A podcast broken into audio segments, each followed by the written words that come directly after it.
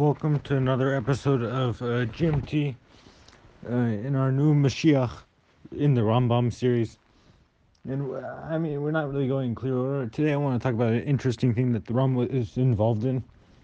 And this is also after his death, but it's an important halachic issue in terms of the resurrection of the Sanhedrin.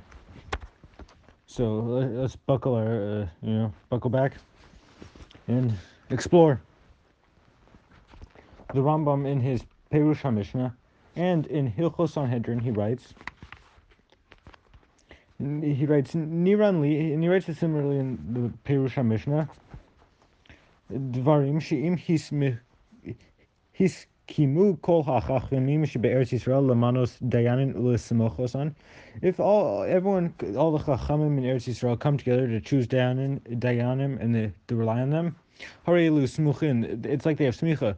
Veishlahen lidon kinasos that, they can judge uh, uh, laws of punishment. Veishlahen acherim. They can pass on their smicha. Lama hayu al smicha kadesh kinasos. He says, if so, if smicha can be established, if everyone comes together, then why were the chachamim so nervous about establishing continuing smicha even at the point of death? There's stories in the Gemara about at the end of Bar Kochba that this individual gave up his life in order to pass on smicha to four of his talmidim. He writes, so then what was the big deal? They could have just resurrected. He wrote, Lepish Yisrael mifuzarin v'ef sikumu kulan.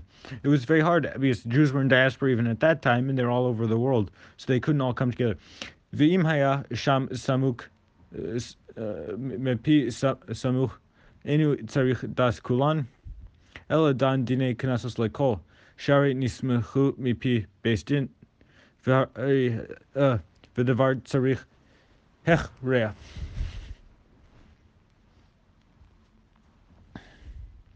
And it, but if uh, there was someone there who, who was uh, the smicha came from one person and they kept going down, you don't need everyone to even um, once the smicha gets passed on, you don't need everyone else because once he gets the smicha from one person, he continues. And then he writes at the end, this matter needs uh, consideration. So it's a really fascinating discussion that really comes out that comes out of this. In the 1532, 38, this opinion gets brought up. The Rome dies, remember, in 1100s, 1200s. And so the issue was is uh, in this time and uh, that time as well, all the time that smicha has ended. And the question is, when did smicha end?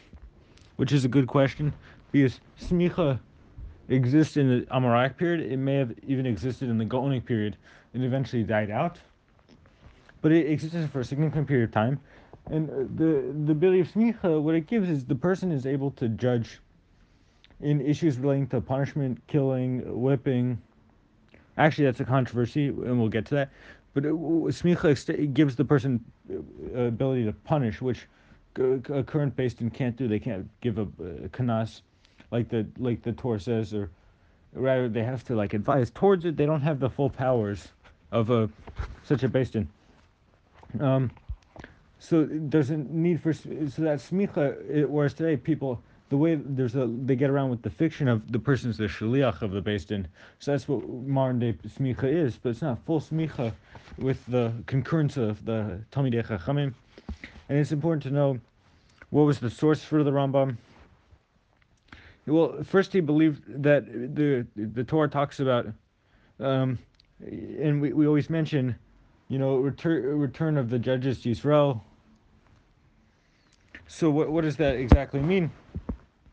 And then uh, also the Ram, as we went over in the last episode, he didn't believe anything was naturally going to change in the uh, times of the Mashiach. So therefore, everything must be possible. So how is it possible to resurrect judgment? It must be. Once everyone comes together, it works out. So uh, what the issue was in 1530, uh, 1538, in the, uh, a lot of the Sephardim were coming to Israel and they're settling it down in Sfat. And the issue with that was a lot of people had done things that were very eh, halachic, you know, in order to survive. And they, they, a lot of them were chayv kares, and they were very afraid. You know, kares is a serious punishment. But Maseches Mako says, if someone is whipped, it absolves them of kares. and they they couldn't get so they wanted to be whipped in order to prevent them from getting the harder punishment. In order to be whipped, you needed to have a smicha. So what happened was um, the, beis din assembled in the Chachamim of Sfat. Um,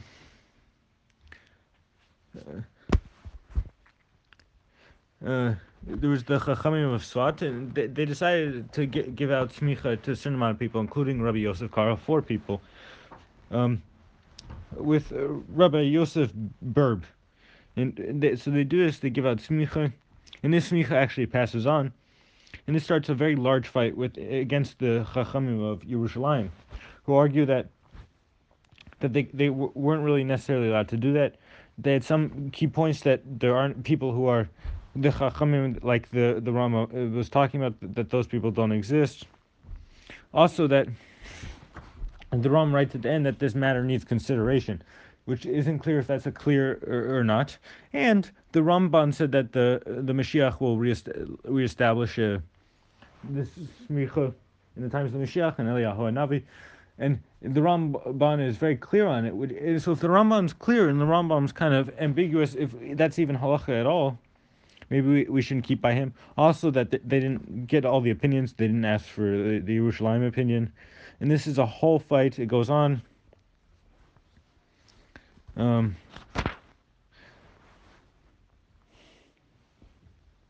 that uh, that because their argument was that you need to physically gather every single all the Talmidei Chachamim in of uh, Am Yisrael, which is obviously very difficult. Uh, but uh, the, opinion of the people who did it was that you know if we could send letters, that that would be okay. Um, so, so that these were some of the key claims. Eh, what ends up happening is they, they don't continue smicha, but the people who they gave it to, including Rabbi Yosef Karo, have smicha, and they, which is why Rabbi Yosef Karo was one of the only people actually called rabbi because he had kind of technically smicha, and this smicha gets passed down by Sephardi um, rabbanim for for some time, eh, for like a few uh, a few hundred years, uh, a few decades, until it, it ends. Um, then the practical effect is that this issue has come up recently. There was many recent attempts at establishing um, smicha, and a lot of people say it technically can be done, and that we hold like the Ram, like Rav Kook. Um, however, uh, again, like people hold like that it shouldn't be done like the Chazon Ish or uh, Rav Uziel. But the issue is smicha represents like a higher level of judgment and a lot of people, even today, they say that it can technically be done, but we should wait for the opportune time. So this is really interesting dispute that comes from the Rambam, and he he doesn't really have a source for it. It's, it's all kind of his own svara, but it has a huge effect because there's again there's been many attempts at trying to re- resurrect the Sanhedrin. Thank you. Have a good one.